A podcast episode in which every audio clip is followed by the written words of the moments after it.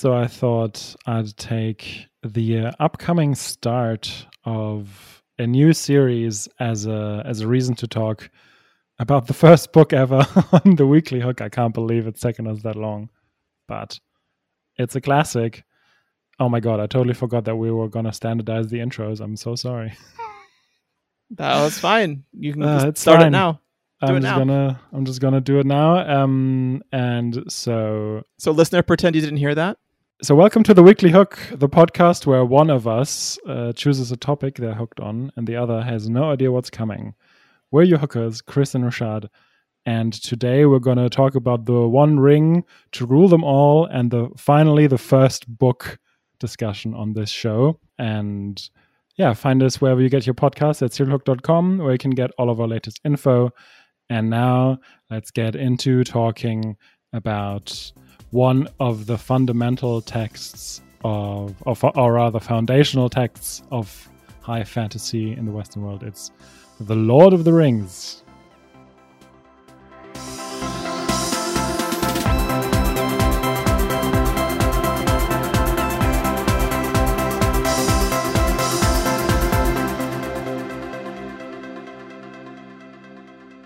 Kind of crazy because I've been doing like a rewatch in preparation for this. Because spoiler alert, this one I knew about. Not spoiler alert, behind the curtain, this one I knew was coming. And after playing D and D for a minute, I'm just like, wow, this is all just the same. Like everything is based off of this. Like it's yes. kind of crazy. Right? Yeah, I know. It's it's so weird. That's why a lot of the uh I don't know, extended uh D and D um playable species are much more interesting kind of because they break the mold a little bit. But yeah it's it's it's kind of a big deal. A lot of the rings still is obviously. Amazon bought the rights to lord of the rings for a lot of money for literally billions i think. And uh, now they're doing the rings of power which is coming out september 2nd um, we're probably going to do an episode about it at some point and yeah, I'm just wondering, Rashad, what's been your first exposure to Tolkien? Maybe it was Lord of the Rings. Was it the books? Was it the book? Was it uh, the movies? Uh, yeah, what's your kind of history with it? I mean, not nearly as robust as yours, uh, as I can I imagine. But I, my first exposure was the animated Hobbit movie, and that's still my favorite Hobbit movie out there. I mean, that that tr- trilogy doesn't exist in my mind. And other than that, after watching that movie, I had read The Hobbit, and then into Lord of the Rings. Actually, it was the f- watching Fellowship in theaters that got me into it, and then I read the books as kind of alongside watching the movie. Nice. Yeah, I I'm not as in depth. I mean, I'm probably more in like very much in depth uh, as in depth as you think but not not in my origin story, if you will, because I remember that I had the uh, Lord of the Rings books at home when I was growing up, when I was a child, but I didn't really read them, and so it took me until the movies came out. That was my first exposure to this world, um, and I was just really hooked on it. Uh, it was really that was I don't know. You know, it's one of these things where it's like it's a the narrative is very easy to follow along. It's a very it's not a very um yeah difficult narrative to follow um uh, and uh, at that time that was kind of right up my wheelhouse i guess but yeah no just the world building was was really having an impact o- on me for sure uh, the movie making i think lord of the rings definitely was a seminal moment for me in terms of loving movies which is funny because I don't really like action movies like that much in comparison to other ones. But yeah, I don't know. It's just, it. I first watched the movies repeatedly. I don't think I've watched them in the cinema, which is interesting. I, really? I just watched them on DVD. Yeah, and uh, very quickly got the extended version, uh, and I never went back. and uh, yeah, I also really watched the. Uh, I I remember just watching the, uh, the all of the uh, special co- like special content, the behind the scenes, the making ofs, over and over again, uh, probably as much as the actual movies, and that was just so fascinating to me, getting these glimpses of what this production entailed, and obviously this very, I don't know, romanticized version of what a movie set can be like. And I don't know, that just caught me, and I was I was really loving it for a long time. Eventually, got a got uh, a book, fittingly enough, uh, when I was in New Zealand. Um, still have that copy. I remember twelve New Zealand dollars for the entire Lord of the Rings in one volume. That was that What? was nice. Yeah, it was a used book, and yeah, uh, I've read it a bunch of times. I think I read it like three times while I was in New Zealand. So um, that was kind of I was kind of that was the height of my obsession. I was I was at Matamata where the uh, Hobbiton set was and everything. So that was kind of the the height of my my uh, like obsession with with Lord of the Rings. But yeah, it wasn't the books first; it was the movies, and then eventually, yeah, as you mentioned, I I kind of then read all of the other stuff like Hobbit and Silmarillion. Yes, I also read the Silmarillion, and then yeah, eventually three new movies came out that I just hated, and we don't need to talk about them un- uh, except saying that they're very very bad and very disappointing. Um, but yeah, that's kind of my story with it. Silence. I mean, you're the one who's hosting. I don't know. I thought that, that was- this was going to be more of a on the out of a conversation. Anyway, yeah. And so, so what was this experience like for you? You mentioned you you went back and and watched all of the three movies recently. oh no, I didn't get through all three because we moved our recording schedule up. So Uh, that's what you get Yeah. for procrastinating or not procrastinating. I guess it's it's a it's a commitment. To, it's like twelve hours of cinema, but um, yeah. What do you think? Still like watching most of it, I guess, in 2022. I think it's because I haven't watched it in a while. Um, I can see more of the seams than I thought. I obviously I thought I don't. Hmm, they're still they're great, and I some shots and some of it is just phenomenal. And then the the way kind of some of it is stitched together, I'm just like, eh, is that really like feasible? Like, what's going on here? Like in terms of the logic behind the scenes, but I'm still enjoying it tremendously, and I can't like kind of. I the only reason I have to stop is because I can't really stare at a screen for four hours straight. Um, other than that, I think it's it's it's really engrossing, and I really like it. And just remembering a lot of the details or a lot of the things that you kind of forget um, with the passage of time. I am really I'm really enjoying it. So I don't want to take anything away from that by saying that I uh, I'm looking at it more critically a little bit. But so far, so good. And can you give a give us an example of uh, what one of those scenes was where you could see the themes? So, for example, when the I don't know names of stuff, so sorry Mhm. about that because I don't know shit. But when the people of Rohan are going to Helm's Deep or whatever, and the the the Isengard people come to like attack them or something. Yeah. Um, I'm speaking so intelligently about this. The Uruk-hai. I mean, you you real you you uh, remembered Rohan and Helm's Deep. So that's I pretty cool. literally watched this movie like yesterday, so okay. that's why I can't remember. The, I can at least remember that. And the battle sequence is a little bit like hollow to me. It feels um, in terms of it seems like a very closed, small set um, compared to what you would imagine it to be. And then also from a strategic perspective, it makes no sense to leave all the women and children and undefended people unguarded completely and th- and just go off with your your cavalry in a different direction. And where's your infantry? And why don't you have archers along? Like and also like it's just i found some things like little details like that in that that's just an example which i just thought of right now but uh, i'm trying to think of something more substantive than just military tactics and why doesn't this make sense? And also if you're like a scouting team like they first like get the scout and then the entire uh, from like the yeah the ro- uh, I, I don't forget who Legolas I think kills the scout and then all of a sudden one second later there's everyone.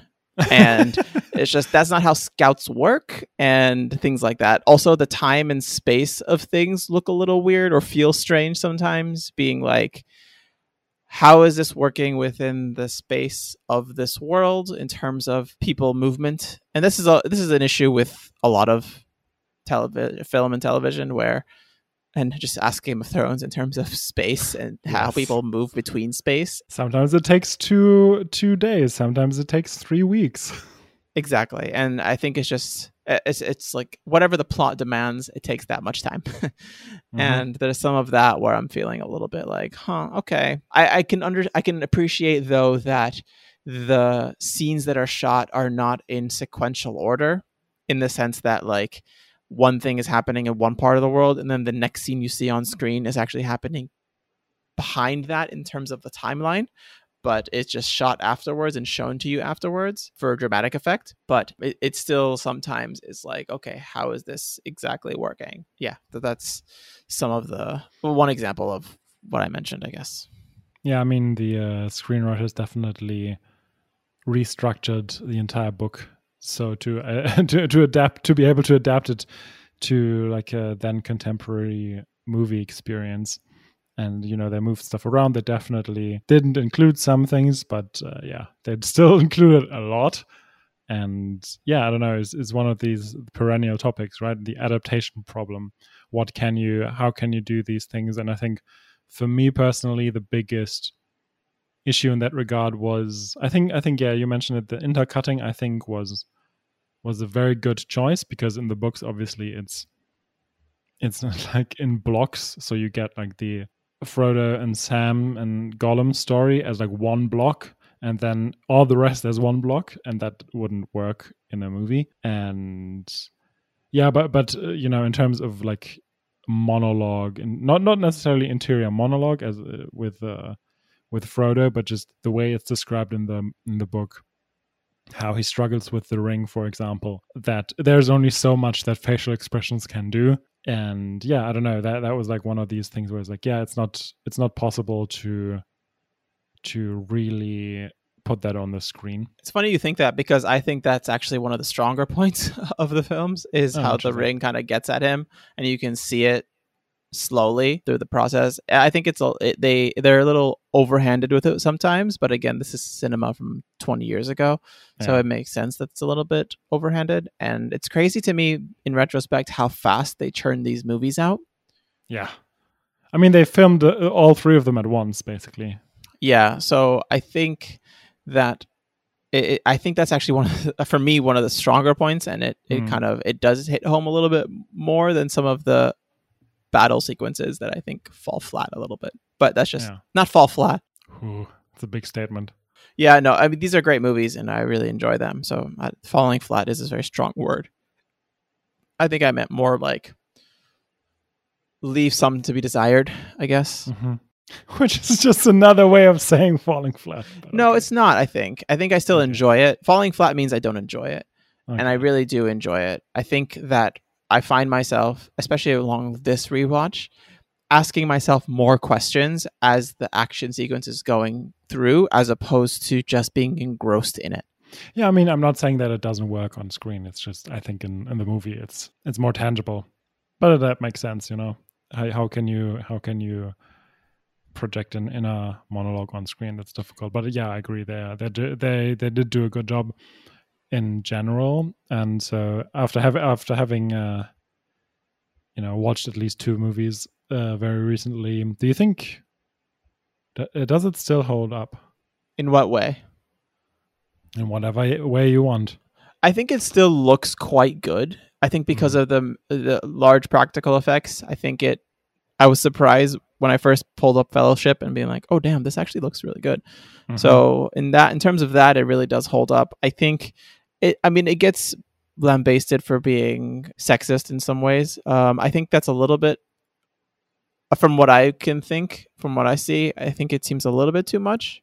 Um, yes, there's no strong women characters, which is one thing, but I don't think it does like as bad of a job as especially a lot of things at its its own time. So I don't think it's in terms of aging in that way it's like kind of a neutral. It's not good, not bad, I guess. And in terms of visuals, it looks good.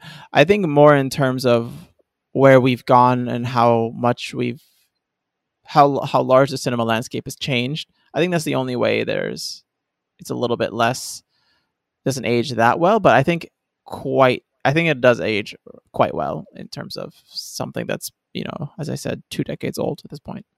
Yeah, it's incredible to think about.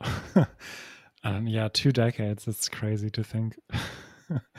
but yeah, of course, you know there there are definitely criticisms to be made about these movies and the book that it is made from. But um, yeah, I think uh, like artistically speaking, in terms of the craft, it's still and for for the time, I would say impeccable, um, pretty much, and kind of groundbreaking in many different areas.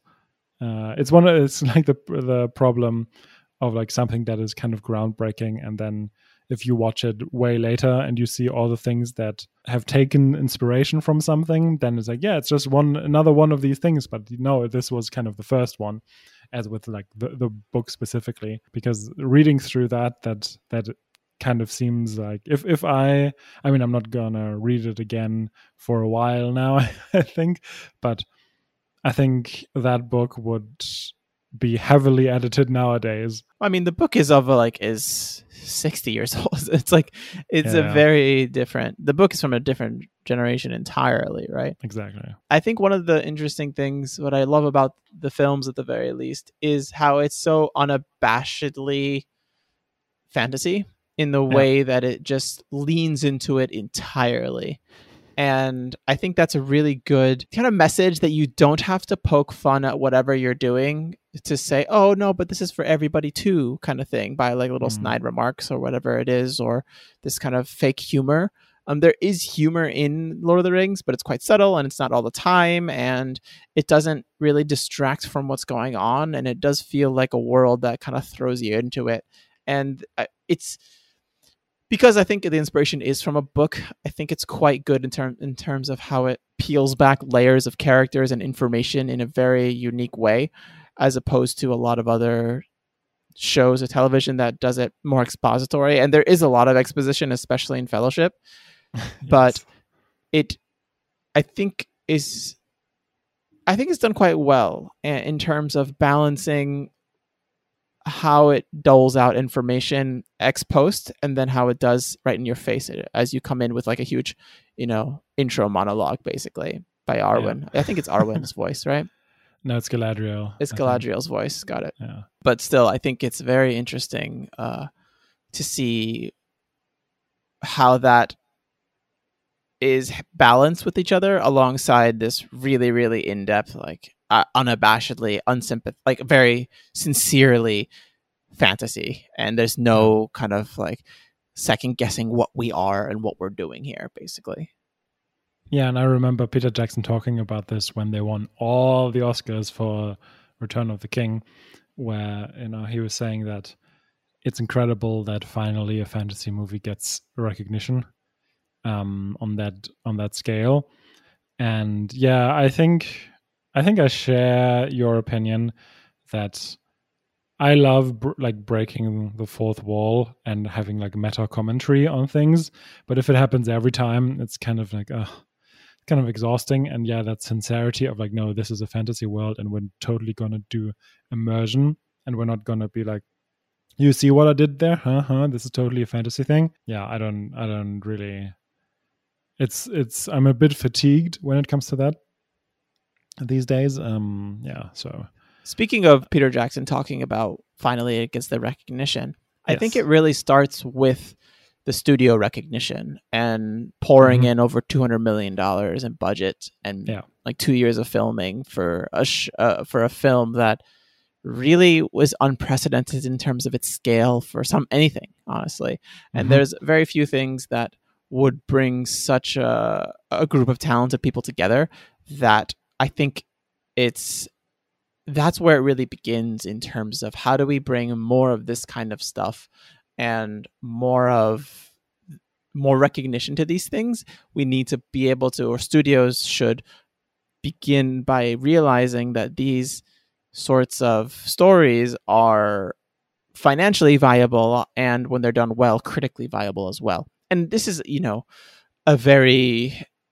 moot point at this point because where we are now 20 years later this kind of storytelling is quite common in terms of it's no longer a secret that fantasy and or other fantastical things can be produced at the highest level and studios still put a bunch of mo- put more money than ever into s- these sort of properties not necessarily lord of the rings per se but i mean amazon pouring over 450 million dollars i think it was actually 500 million something like that to make one season of television is absolutely insane. insane. but obviously the money is through the roof at this point with Yeah. uh, what it takes to uh, make anything. Uh, and especially if you're trying to compete with HBO in terms of how much money it pours into Game of Thrones or whatever it is, or House of the Dragon, I think it's the the scale and scope and resources that are going into these properties is bigger than ever, and it really starts with Lord of the Rings and the acceptance of Lord of the Rings as such a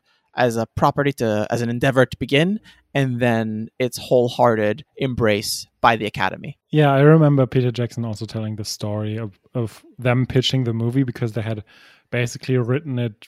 So, so they didn't want to make just one movie because that's impossible and that's ludicrous. But they couldn't imagine a studio making it like, yeah, uh, like agreeing to make three movies and committing so much resources for that. So they just condensed everything down to two movies, and then uh, they had, uh, I think it was New Line Cinema, was the uh, was the company. And they had a meeting with like like with the people there. And then the person in charge was like at the end apparently said like but isn't it three books? Why don't you just make three movies?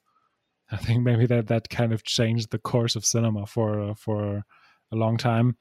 And yeah i agree like if you you know if you've watched the the uh extended edition with all the special you know behind the scenes things you've seen all of the different because they have they have so many like features on makeup costumes props locations on everything on every minute detail and just the thought that goes into it there are two people that basically uh, made the all of the chainmail by hand for seven years and at the end didn't have any uh, fingerprints uh, with uh, at their thumbs and index fingers anymore uh, stuff like that where they were kind of really committing to also having a certain production like standard in terms of quality and how things look.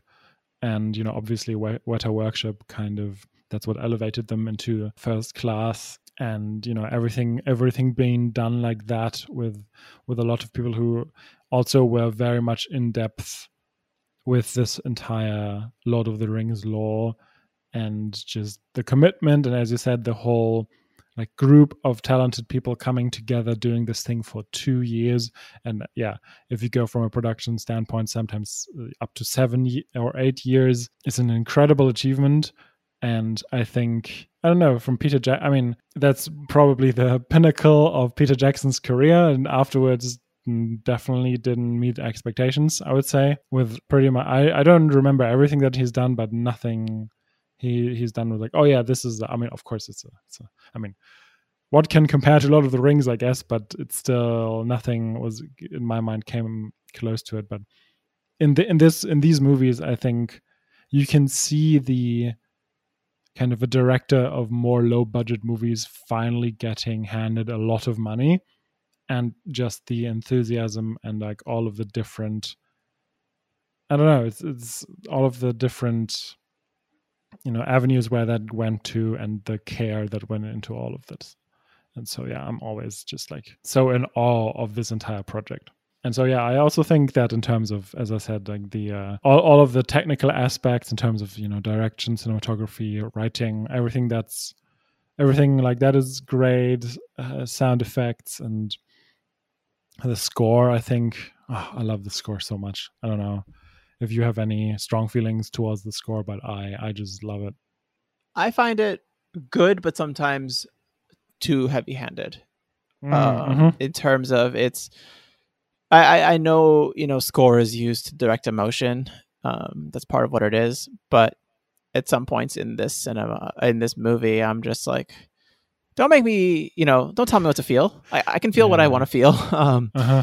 uh, but I think that I think it also maybe develops over time. I haven't started uh, the rewatch of Return, so I'm just like I don't really remember that honestly. But Yeah. the for the first two films, or particularly the first film, Um, Yeah. It's very like okay, we get it, as opposed to the subtlety. Uh, the, but the big, you know, the big uh, compositions, the Shire, these like these like iconic pieces of music that define this entire set, like um, movie or trilogy is what is there what else can i say about that other than the fact that they are the best thing possible? I mean they're they're incredible.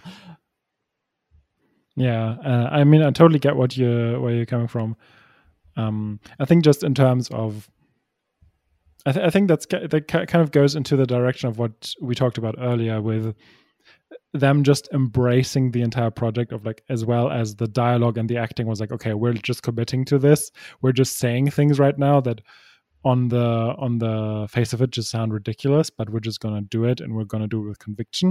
And i feel like that sometimes went a little bit over the top with you know if if you try to i mean i i can't do it but i can imagine someone who is not as fond of this uh, as i am looking from a more neutral perspective and saying okay this is like heavy handed but i think it's just i don't know i think it's just the ethos of this entire project where it's like no we're just like doing this 120% and uh, yeah i think that's kind of where the uh, uh yeah where the where the score comes from as well. Well i don't mind it in terms of the dialogue in terms of like something that they there's like three sentences that's that are said that like that makes no sense but that's part of the world and that's okay. I Yeah. think because the score to me often best work best is can be summarized as kind of the bridge between what's happening on screen and the viewer in terms of it it communicates what is is trying to be said without actually saying it and I think that's what the best scores do because they enhance the viewer's experience without distracting from it. And I think at points that this score, not not necessarily the score itself, but the use of um, compositions to for to force you to feel a certain way, sometimes to me reads as, "Oh, this is like a little bit too much. I would have gotten here anyways." Uh, Mhm. But or you should maybe consider other potential ways to try and convey those emotions. But again, this is something that is indicative of where we are in cinema right now, as opposed to 20 years ago and even before that, where I think that is it's also a subject of its time in terms of how music is used as opposed to today. yeah for sure And it's hard to divorce the differences or the not shortcomings, but uh, it it's like really weird to try and like criticize these films because they're so good and I enjoy them so much. Um, the the things that are left to be desired, um, as my euphemism, as my go all catch all euphemism. I think it's hard to do to bring those up because or hard to figure out whether or not they are just because of the different time or is it because I've changed or is it because my expectations have changed or what is it um, because there are some films that I go back and watch that are even older and I really enjoy them and they have similar not issues but things that make you think a little bit and take you out of the world but um, this is something that is so seminal and it's not that long ago uh, all things considered but Mhm. Oh yeah, yeah, for sure. Yeah, it's it's always this weird like, okay, where is this coming from? Like, is it me? Is it the movies? Is it the changing of the time? But yeah, it's it's just I, I I mean I haven't watched these movies in probably the longest time not having watched these movies, which is probably now like two years. I used to watch them at least once a year. I've watched them so many times I can basically I I know them by heart, and it's I could probably watch the usual, like the theatrical version, and just point to you, or at least I was able to do that, like point to you every time there was a scene that was in the extended version and that was missing from the theatrical cut, something like that. Oh, I can imagine Yeah. what What do you reckon? How many times have you watched these movies? I think this is all this is my third time going through them Wow. Okay. Wow. So that's about it. Yeah. Wow. Okay. or maybe fourth. I can't remember when I was younger. Maybe I watched them a couple times. But No. I think I, I rewatch. I did a rewatch of them once, basically later Mhm. later on, maybe like five, ten years ago, something like that. I think as the Hobbits were coming out or something like that, and then and then this current rewatch. So yeah. I'm not entirely sure because 20 years ago was a long time, or 15 years ago when I would have been watching these films is a long time. But Mm. I am not. I remember being as a kid, as a kid, being like, "This is like not scary, but uncomfortable to watch." Yeah, especially with Two Towers. I guess was the first time because it was it was still I was still a little bit younger and watching the Gollum stuff was like a little like yeah but that was I think was yeah. No no in terms of as a kid you're just yeah, like yeah I it's mean a little yeah, scary. I mean. yeah for sure. But whenever I did the rewatch as an adult I was like oh yeah this is great. And then Mm. now doing the rewatch is like yeah this is obviously fine. But it's uh, it's funny what you think of as a kid when you're like 10 or 11 when these are coming out. Yeah, yeah, yeah, to, for sure. And um, yeah, you you just mentioned the uh, the trilogy that must not be named, but I don't know. I mean, we can we can talk about this these movies a little bit more if you like, or we can just transition to uh, Rings of Power and like expectations. Well, the thing is, you never mentioned like why you like Lord of the Rings in terms of like what makes it good as films for you. I'd like to hear that if you don't mind explaining your not only your history but like Yeah. what about the films are interesting. What about the themes, the messages, the like the the movies themselves or the book itself? Yeah, I don't know. I think, yeah, uh, as I, I yeah, that's true. I think I, I mostly went into the into how great of a uh, like piece of craft or art it is for me. I mean, now nowadays, you know, the narrative is very, very easy, very like black and white. Um, so that's kind of a huge grain of salt in in a way. It's kind of it's kind of like a po- like like Game of Thrones, kind of the antithesis to that in my mind, where it's like everybody's just gray or worse, more morally speaking. Uh, and the ones that that were just morally good are all dead. Um, and I don't know. I think I think for for a long time this was just a the these uh, the the book or the movies. I think what caught me what what I found most interesting in in them was just the uh, incredible degree of world building and immersion and just the character dynamics. I think um you know hope as a as a big uh theme throughout even in the face of you know against all odds uh, never giving up hope i think is a pretty was, was something that was pretty uh, you know uh, important for me at that time. Um it's like made a big impression on me in that in that sense. Um i don't know. I think also from a just a history standpoint that was just very interesting of a like a because this is like faux history uh, in a way. Um i mean more myth mythologically i guess but that was also something that i was really into back in the day. Mm. but yeah i don't know like that the all, all of the character dynamics i think a lot of the family dynamics as well with Bo- bilbo and frodo um also the we get a glimpse into obviously uh, Elrond and Arwen and also Aragorn in in that sense. Uh, we have, I think, I think one of the one of the most interesting things to me were was always um, Theoden and uh, oh my god, I can't I can't. Uh, why do I forget the the steward of Gondor?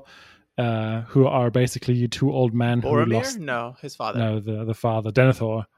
Um, basically Theoden and Denethor is kind of mirror images of each other, um, and how they grapple with things like loss and uh, their place in the world, um, and coming to two very different conclusions.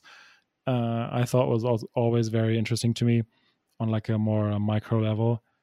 Um, yeah, all of these things I think were just little tidbits here and there. Obviously, the uh, relationship between Frodo and Sam was always very interesting uh, to me as well, which I found like very kind of. Um, I don't know. Na- nowadays, I can see okay, there are like certain class distinctions between the two of them, um, but back in the day, that was that didn't really register with me. Just kind of the the kind of bond between them was always something that I was fascinated by. Um, all of these things I think were were like very interesting. Also, the the entire mythology of it was just something. That's why I read the Silmarillion, even though the first part is kind of difficult to read, very difficult to read, because it's basically the uh, the uh, beginning of the Bible, just with fantasy names. Um, yeah, all of these things more or less. Yeah, I like kind of- your message, like talking about hope, and it makes sense.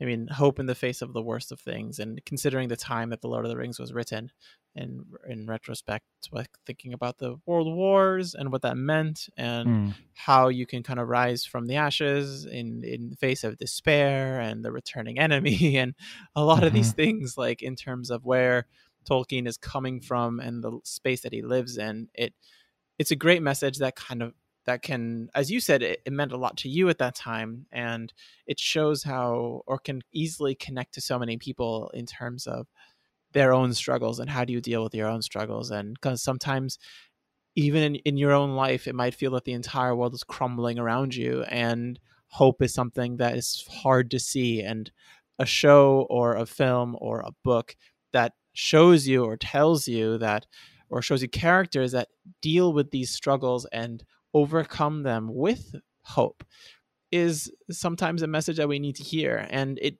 is as you, it's good that you mentioned Game of Thrones because Game of Thrones is the ultimate anti-fantasy fantasy in the sense that it is written explicitly to undercut a lot of the themes and positions that were set up or the tomes of fantasy that were set up in Lord of the Rings. And how do we tear all of that down? What does it mean to be good and evil in a world that is actually more reflective of our own sense of grayness? But it is a lack of hope in that show that is, or that those books that really is the difference between something like Lord of the Rings and something like Game of Thrones. And, and, and they're both great for their own ways. But when we're considering what is a message that we want to take back, what is something that we want to really kind of be a part of our own ethos, and and what what makes Lord of the Rings so dramatic and so um, captivating for so many people, I think for me, it's the central message of hope as well as this intergenerational, as you mentioned, place in the world, how youth overcomes or youth continues as age begins to kind of um, take away, but also transform who we are. I, I like the fact that, you know, Aragorn is what, 9, 87, 89 years old, something like super old. Yeah. And that idea where he is the intersection of age and youth is a really fascinating space because you have obviously the elves who have lived so long and have this institutional memory because of their immortal lives.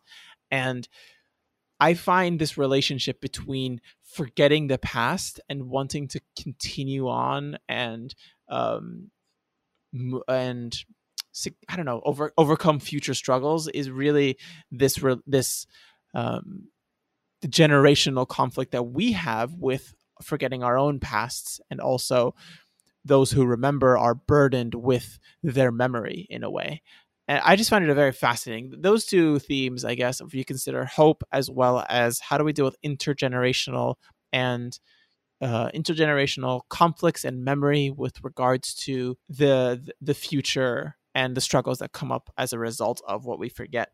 So I, it's it's it's a fascinating and we can have more we know more we know people who know much more about memory and memorializing things than us.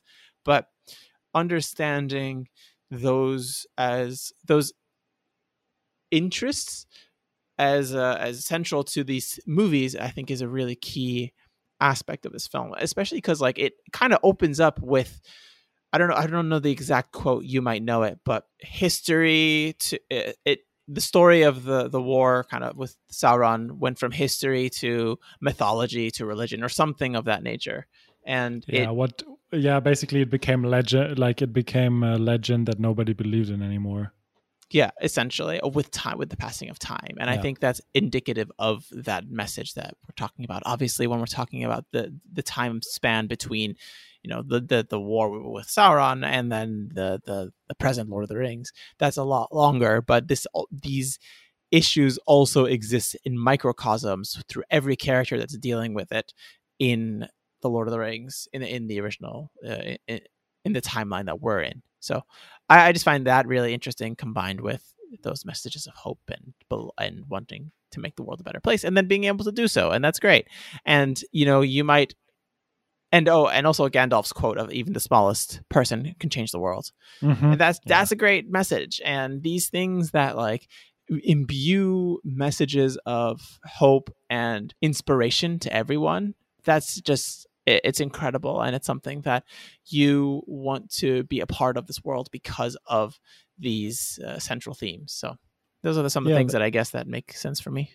Yeah that's why i always liked the uh the part with uh, Treebeard and Merry and Pippin because that is also a clash of one of the oldest beings in that world and kind of the young upstarts and that is also kind of the clash of generations that we can see in our everyday life where the uh, i don't know the pe- the people who are of an older generation have their ways and they have their kind of institutions and rituals and the way of doing things. And then you have the uh, kind of urgency and energy of a younger generation that is not satisfied with these things and just points out some uncomfortable things and is just very insistent on them. And uh, you know it, it, kind of reminds me a, a, lot of you know contemporary things.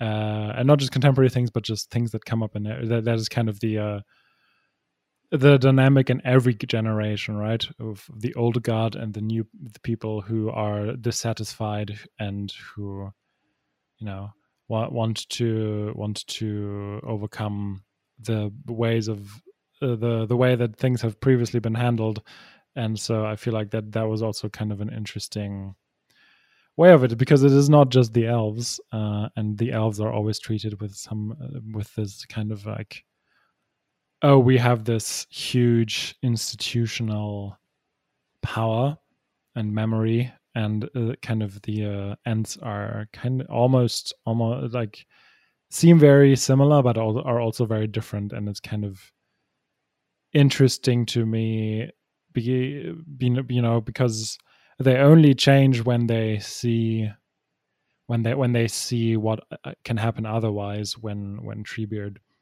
uh, bring brings them uh, to basically is bringing them to Isengard or is supposed to, uh, obviously being tricked uh, in a sense by uh, and Pippin, and that kind of also speaks to change and how that's usually uh, happens after some amount of pain.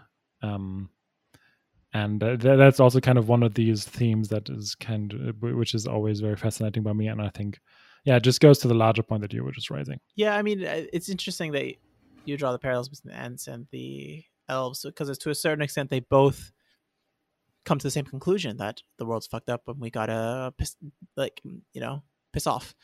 and while the elves like do it more systematically, the Ents kind of just retreat into their forest in a way, and yeah. yeah, the Ents are brought back into the fold at some point. But it's it's very interesting you know if that's is that the logical conclusion to this world that it's best to just leave it behind or are we doomed to repeat uh, to to try and make it better time will tell. But i think i don't think i kind of disagree that i mean that they do the same. Uh, they're they're willing to they they want to do the same thing but the elves kind of you you have kind of the retcon in the movie the two towers that i don't think happens in the book uh, where the elves kind of do show up and help. But in the book, that doesn't happen, and so it is kind of the elves are these like also very isol- isolationist people who think they are like the the end all be all and they are just superior and then they just fuck off basically uh and just like okay we're done here bye you know have fun dealing with the problems um and the Ents kind of they are that way as well. They are retreating. They are just happy to kind of like the hobbits as well. Mm, just live life as as they as they have done for a very long time and it's a very comfortable thing but the Ents kind of when they are confronted with it they do make a very huge sta- stand yeah see that's what i think i mean i meant more like the Ents in a previous life had re- mm. rejected the world in a way, and they kind of yeah. retreated to because they were kind of in the center of things more so, as I understand it, and not in the center of things, but they were part of the world and then retreated, and then were brought back into the fold. And we're seeing the elves in their initial decision to be like, "I'm leave, we're leaving," and yeah. they, you know, just like screw everyone, basically. Yeah. Uh, great, but this leads me to a very important question, Chris, okay. and you need to think about your answer very carefully. Mm-hmm Okay, what is your favorite race? In in the Lord of the Uh, Rings context, obviously. Okay. yes, that's what I thought. yeah. Or better yet, rank the races. Thing is that now that I know, like that now that you know that that is a difference from like 20 years ago. That I just see how they're just so ethnically coded that I can't like unsee that. I really like. I think, uh, yes, to a certain extent, but also I think that it's it's more nuanced than I than I've been led to believe. In- Yeah, In okay. this re in this most recent rewatch, I'm thinking to myself, "Oh, that's actually not that bad." Like in terms of Yeah, how they are ethnically, how, what, to what extent they are ethnically coded, because there's elements. I don't think there's something ridiculously terrible in terms of that. no, And I, yeah so i don't think it's actually that bad also i have been spending the past like two years reading and like yeah very old materials in my work Yeah. so like it's it's like oh relatively speaking yeah, I know, right? It's like yeah, if you compare compare it to sources from 100 years ago, this isn't really that bad. Um, at, at least at least it's not that overt. but even then like i struggle like i don't know if i'm just not attuned to the narrative enough but i struggle to Yeah. even find the the quote unquote ethnic parallels Yeah. to our real okay. life i don't even know what they are or they would be Okay, let's let's just let's just leave all of that aside. let's leave that aside and rank your races chris Oh my god, you can't call it that. Uh, so just for for clarification, like what is everything is on the on the table? Do we make a difference between Rohirrim and Gondorians? no that's all Um, man That's all humans. I mean, okay. So are we doing a top four? yeah do a top four Do you have one as well? You have to do one if I have. yeah, To do yeah, one. I mean it's easy for me. Okay, cool. Um, okay, uh, my my number four is humans. Okay, Uh, what's your number four? Ents. That counts, right? Yeah. Oh yeah, I kind of forgot about it. I mean, we do, were just talking about them. uh, maybe I'm just gonna. Uh, but the thing is, I've I've thought about that recently as well, and also in terms of D and D. Uh, which, by the way, uh, you should check out our D and D podcasts here on Serially Hooked. I like the promoting like an hour into our podcast. Know, but the people, I mean, the people who are listening thus far are probably already listening to the D and D thing. Um, if anyone's listening to this, this yeah, the overlap is probably b- pretty big of people who would listen to a an episode about Lord of the Rings and people who li- who listen to a D and D actual play podcast. But um, I don't know. I think, yeah, no, still humans. Humans, okay. Um, then number three is is Ents. Uh, just because, yeah, for the reasons that I just said earlier. Cool. My um my number three is uh dwarves. Okay. Yeah, that's my number two. Although we don't really see much of them in uh in the Lord of the Rings, Yeah, unfortunately. it's it that's sad, but I like Yeah. dwarves. They're cool. Yeah, same. Now I'm making I'm rethinking should I have had Ents above dwarves? But no, okay, I'm fine with it. Ents and dwarves, four three. And Yeah. what's your oh yeah, your number two you said dwarves? Yeah. Cool. Um, uh, my uh, number two are humans, I guess. Okay. Cool. Uh and do we have a shared number one with elves? No, Fuck elves. They just fucked up. I don't like elves. They're I just like know. assholes. I Honestly. They always seem so cool though. Like if I'm thinking like uncritically, there's it's Yeah. always like Well, very, the thing like, is, refined. Legolas is cool because he actually does shit. But Yeah, all it's the other ones, you're just like, well, okay. I guess they No. did stuff in the Second Age, Yeah, um, exactly. and that's why I'm excited to see Rings of Power. But I can see more elves actually do stuff. Uh, Mhm. But in terms of the Lord of the Rings world we're living in, screw them. Uh, my number one are are are just hobbits. Hobbits are the fucking best. Like- that would be a life, huh? Oh my god, yes. But also like just like the unabashed optimism and fun and just like That's why they're not on my list. they're so cool. I love them so much. Um, Yeah. And I think that if I were to pick a world to live in, it's obviously the Shire. So Obviously. Yeah. Yeah. I'm sure. surprised there's no like tropical world like species in Lord of the Rings, like our tropical part of the land of Middle Earth. Yeah. I guess mean, it's called Middle Earth for a reason. exactly. And also, yeah, I don't know. Uh, we could talk about a lot of the racism in Lord of the Rings, but I'm not, I'm just not gonna. Really? Like, what is the ra- uh, explain it to me because this is something I literally don't know. Okay. I don't understand it. Um, like how I think I, I mentioned this, this to you like off mic or like no when we're not recording, uh, when we're doing some D and D related stuff. Um, of how like orcs and Uruk-hai were like in the in the uh, in the books were very like from from a colonialist British perspective coded like quote unquote Asian. Um, how they're described, Oh, I see. uh, which is kind of interesting because it cha- the depiction of them changed in the uh, in the movies to a more like stereotypically racist kind of uh, African depiction with like uh, so, certain exaggerated traits that were always considered, uh, you know, by European colonialists, uh, which makes sense because it's like a, uh, you know, it's produced by a lot of U.S. American uh, production companies. Wait, so they say, why is it? Sorry, I literally, I'm just, I'm trying to be curious here. Yeah. Um. So their depiction in the movies is supposed to look like black people. Yeah, is that what exactly. it's supposed to be like? Yeah. Okay. That's Got what it. that's what's like uh pretty much widely considered I think to be that way just because of Got like it. the kind of I'm gonna use some words that both you and I really, really don't like, like uh, the primitive, the primal, savage sort of thing, which in a, you know in a U.S. American context has mostly been Native Americans and uh, African Americans, or rather African slaves. Yeah. And so, kind of the depiction of it changed in the making of these movies. And then bred by the singular white person who just decides, yeah, got it. Yeah, kind of. Yeah. Yeah, yeah, yeah, yeah. Yeah. I mean, look at eugenics. Like, Yeah, yeah, yeah. It's, it's definitely white people who invented that. Okay, so the orcs are supposed to represent that, yeah. Yeah, yeah. And then you have, uh, you know, the uh, the troops that that Sauron musters as well. The so-called Easterlings are also described in a very racist way.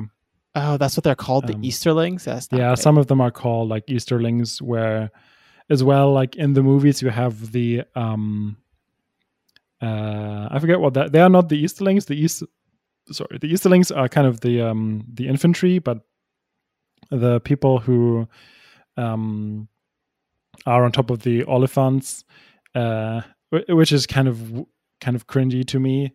They in the making of they were talking about okay, they wanted to have them look a certain way, but they didn't want to like have one specific culture shine through there. So they just did a mishmash of certain cultures, and it's basically exotiz- exotization and like Orientalists' viewpoint on on that. You know, with like merging West African and Aztec and different other different cultures uh, together.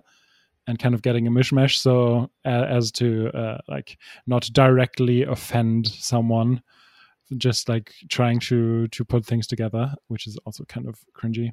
But that kind of goes back to the to the source material material as well.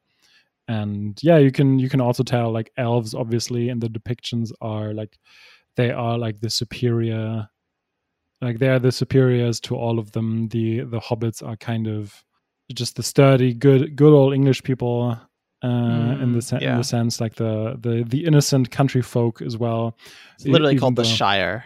Yeah. yeah exactly with like um you know speaking of the times uh that tolkien lived like this is very much also about industrialization and how uh you know nature has been kind of or humans think they have conquered nature and are urbanizing more and more. And that's something that tolkien lamented. This is why saruman is a thing and all of the like basically the Ents defeating saruman is like nature uh retaliating against like human industry. Um and yeah but even even like within the hobbits you have like the more aristo like frodo is quite aristocratic as is like Merry and Pippin, and Sam is definitely of a lo- lower class. Like he's Yeah. the gardener, and all of them are kind of the young, uh, kind of um, nobility they, who can just like frolic and do do things that they want, and other people have to work. I mean, Sam literally is their pack mule. Um, Yeah, yeah, yeah. Uh, I actually found that interesting because I found their friendship to kind of be a message about how friends can kind of transcend class differences.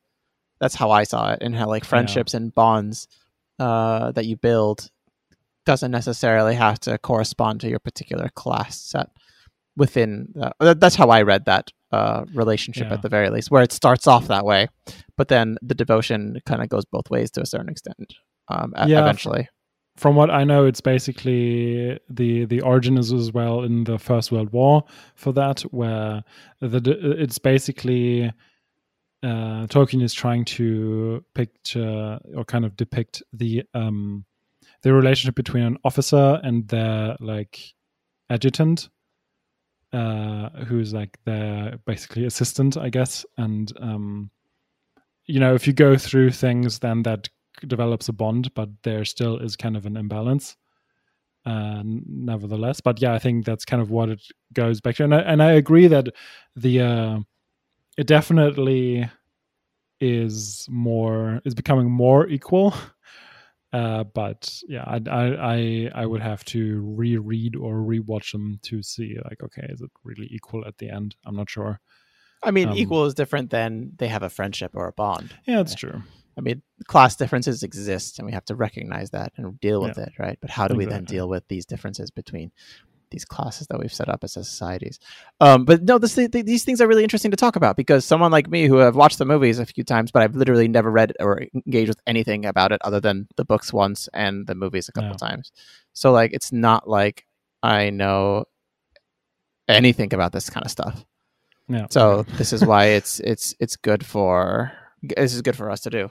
Ob- obviously the uh, like implicit or rather explicit pro monarchy message also like oh kings will save us and here is here is uh Theoden and here is Aragorn and they're gonna win the day. I mean they don't really actually do it. It's actually Sam the gardener who saves the day, but uh, you know, in the grand scheme of things, that's like it's a very still a very elitist. If you think about the uh, dramatis persona, like all of the people who who like come up, it's mostly like nobility um, that are like you know that talk to each other.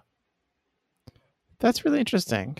Um, because like the the quote that I mentioned about like this, even the smallest person can change the world. That I mean, that could Mhm. be really directed at Frodo, but this is the first time I considered it really directed at Sam Yeah, in terms of you know him being the one to actually do things. I also read it as potentially Gollum because it is Gollum who ends up kind of being the reason the ring gets destroyed yeah, uh, and his greed for it. That kind of ends up his. I mean, spoiler alert.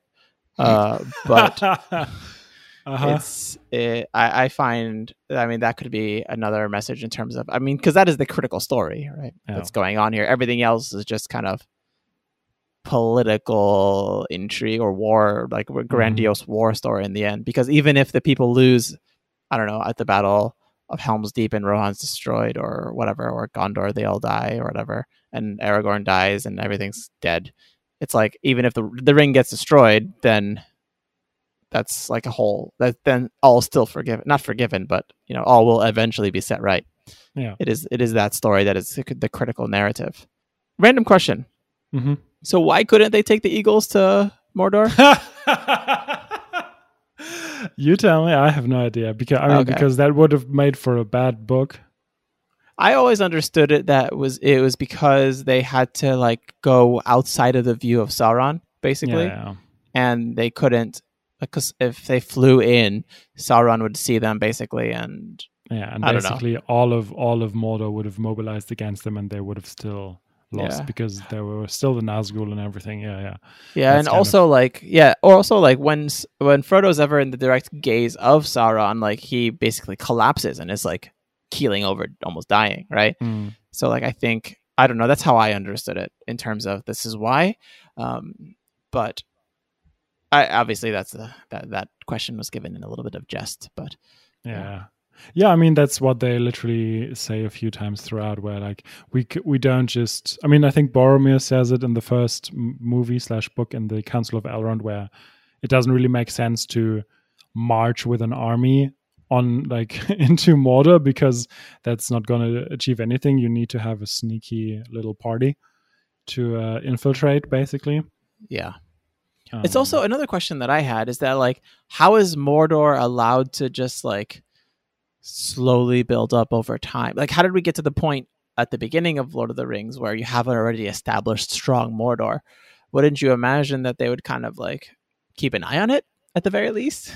Yeah, Or I think the the in lore uh, reason is, which is not in the Lord of the Rings, but uh, like the reason is that they they did that kind of, uh, and then you know, as you as we talked about earlier, you know, things fade into memory, into lore, into folklore, and people don't take it seriously. So there wasn't this urgency of we have to do this, so they were a little lackluster and so that allowed Sauron to amass some more power and then eventually take over some things like um Cirith Ungol for example which is kind of the entrance was was uh, a uh, Gondorian watchtower at some point to keep to to basically survey uh, all of Mordor um but then eventually uh, the Gondorians didn't really pay much attention and Sauron amassed uh, an army and took everything over back again, and then he was too powerful to just like be defeated all all at once. And obviously, also like everybody else didn't really band together. You know, Rohan and Gondor and the elves and the dwarves all kind of did their own thing. So it's just because of a the fall of Gondor and then the fractured nature of the alliance between the different parties who would go against Mordor led to the the watchful eye on Mordor to kind of be slip away, I guess. Yeah, and and just like over time, the like there wasn't that much attention on it because you know, like a hundred years later, like in in like human terms, that's like a and that's like many different like many generations, or let's say five hundred years doesn't matter. Like it just people are like, yeah, that's that happened, but it's what that was so long ago, and why does it really matter for us? Sort of thing. Yeah, it's interesting because like it seems that everyone knows about orcs and knows about Mordor as an evil place when we're in the place of fellowship, right? Just like, oh yeah, orcs are a thing and Mordor is a thing. But then uh, yeah, it's just like it's always interesting to me how that ended up being. Mm-hmm. So that's Yeah. uh, that's all the questions I have, I guess. Okay, cool. Um, so, Are you looking forward to Rings of Power coming out next week? uh, yeah, I, I initially I wasn't gonna watch it. What? like, yeah, no, Whoa! like- or, or like, or rather, I was on the fence about it, but now I'm like, yeah, I'm gonna watch it. I don't really, I don't really have any formed expectations about it. I I've watched the like trailer a few times, but you know, which already tells you that I'm not super hyped about it. Um, I'm just curious. The first the first time I watched the trailer, I was kind of disappointed, but the more really? like- what? Why were you disappointed? because it looked a lot like visually, it looked a lot like The Hobbit, which I didn't like. Uh, obviously, Really?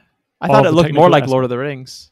Sorry. yeah now that I, though- now that i've watched like more recent trailers it m- looks more like a Lord of the Rings so now th- that's why i'm totally gonna watch it now um and yeah i'm just gonna be curious because i uh, you know we've been burned with prequels before but it's so far before what happened that i think it's gonna be interesting um just to tell a whole different story there are obviously some casting choices that i uh, like find very interesting I'm just going to be curious what kind of story they're going to tell. Obviously, it ha- will have to do with the rings, but apart from that, I have no idea. I would imagine because it's like I would imagine it's you know the lead up to this. I don't know. This is com- complete speculation. The lead Yeah. up to like the the war and with Sauron and everything. I would uh, like over the few seasons that it's going to run or something like that. Yeah, I think so. I- as well. The forging of the rings of power and then the one ring to rule them all and then the consequences. And that's what I have would the giant imagine. battle at the end. Yeah, Exactly. It's so interesting. Like, what are the things I'm most looking forward to this like fall? Because there's so many things coming out. We have two Star Wars shows Mhm. coming out in the fall.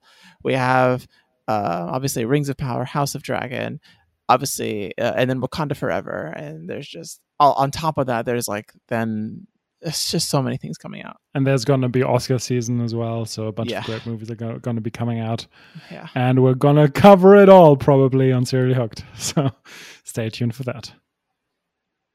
I mean, that's a good transition as any if you just want to. Yeah. um, and so, with that said, thank you so much uh, for listening. And if you've enjoyed the show, give us a five star rating wherever you listen to podcasts. For Rashad, I'm Chris. Talk to you next time.